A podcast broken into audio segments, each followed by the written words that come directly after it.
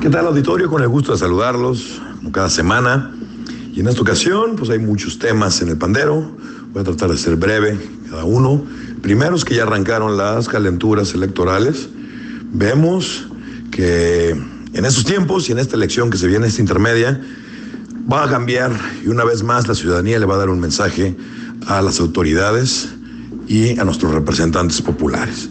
Ya vimos que se probó por la alternancia, se regresó con los gobiernos que habían gobernado anteriormente. Ya se han intentado fallidamente porque el sistema político les pone mucho la pata a los candidatos ciudadanos. Ya se hizo el voto útil, el voto de castigo, el voto nulo, la abstinencia que sigue siendo regla. Y ahora la novedad de esta elección es que los partidos, pues ya es un cambalache, es un brincadero de candidatos de un partido a otro, porque pues ninguno se apega a su ideología, a sus principios, a su plataforma. Ya lo único que les interesa es el poder por el poder. Y vemos que todavía hay gente que le va a un partido como si le fuera a un equipo de fútbol. No importa que gane, le sigo yendo. No importa que me cambien la directiva, que me cambien a los jugadores, que me cambien la camiseta. Hasta la sede le siguen yendo al color sin importar ya la clase de candidatos o los grupos, las tribus que controlan ese partido, de lo cual lo único o lo último que les interesa es la ciudadanía y lo único que les importa son su beneficio personal. ¿Eso en qué desencadena? En gobiernos malos, caros, lentos, que se endeudan, que no le tienen talento ni creatividad. Lo único que les interesa es irla llevando, gastar dinero en obras semiostentosas, a sobreprecios. Antes la obra pública la hacía gobierno, precisamente para evitar la corrupción. Se empezaron a concesionar, a privatizar la obra pública, donde hicieron los famosos concursos, y vemos que en la práctica es peor. Por un lado nos venden el cuento de que no hay dinero y por el otro lado vemos que se lo gastan en frivolidades. El punto es que vayamos reflexionando que no hay partido perfecto, no hay movimiento político perfecto. Sin embargo, ¿quién garantiza la mayor vocación, la mayor imaginación, talento y creatividad para gobernar?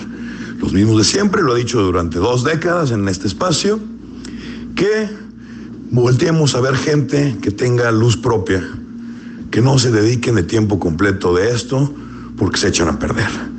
Bien dice la frase que los políticos son como los pañales, que ambos se tienen que cambiar regularmente y por la misma razón. Y en este caso estamos viendo que ya es imperiosa necesidad. Eso desencadena también a los gobiernos en malos eh, funcionarios, en policía sin supervisión. Vimos el caso de Tulum, que dicen que uso excesivo de la fuerza porque no tenían capacitación, porque los directivos y los políticos que nombran a los directivos no les interesa precisamente el proteger a sus policías, el capacitarlos, el darles obviamente el equipamiento eh, necesario. Vemos en policías del corredor industrial que los mismos agentes tienen que comprar ellos sus uniformes. Incluso ellos tienen que sacar por medio de la mordida para comprar sus uniformes porque las policías no se los dan. De chalecos antibalas ya ni hablar, de las placas que caducan de Kevlar que van en el chaleco, ya ni se diga, porque la corrupción impera y les tiene sin cuidado la gravedad, donde la misma placa ya vencida, ya caduca, la, la vuelven a empaquetar y le ponen una calcomanía de que está vigente. Vemos en por todos lados a donde volteemos casos aberrantes como esos.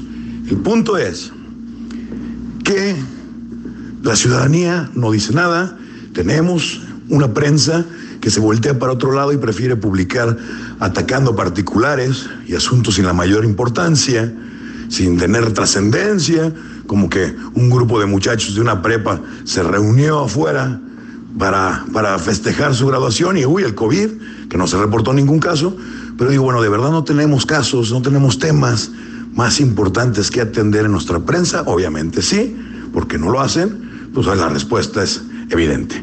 El tema es que necesitamos una ciudadanía más crítica, una ciudadanía que cuando vea la publicidad oficial se pregunte, vamos a ver una publicidad oficial que se gastaron 400 mil pesos, 377 mil pesos en equipar una banda de guerra de la Policía Municipal. La banda de guerra de la Policía Municipal no tiene ni 20 elementos, una banda oficial tiene 27 elementos. Y cuando ves que se gastan 377 mil y tú preguntas o te metes a internet a buscar cuánto cuestan los 27 instrumentos musicales entre trompetas y tambores, no llegas ni a los 15 mil pesos. La pregunta es, ¿de dónde salen nosotros 352 mil pesos? A lo mejor les compraron 10 a cada uno, porque se les rompe. Pero ese tipo de detalles, y todavía no lo presumen, como si de verdad fuera, fuéramos retrasados mentales. Sacas una calculadora, te metes a internet, ves cuánto valen las cosas, un uniforme de una banda oficial, o los de la policía no traen uniforme de banda, traen su uniforme policíaco, pero cuando saca las cuentas no sale. Y a eso nos vamos a la inversión del teatro doblado, a inversiones chiquitas, y lo publican con grandes cartelones, donde aquí se invirtieron tantos millones de pesos, y tú volteas a ver la obra y dices, pues no los veo por ningún lado.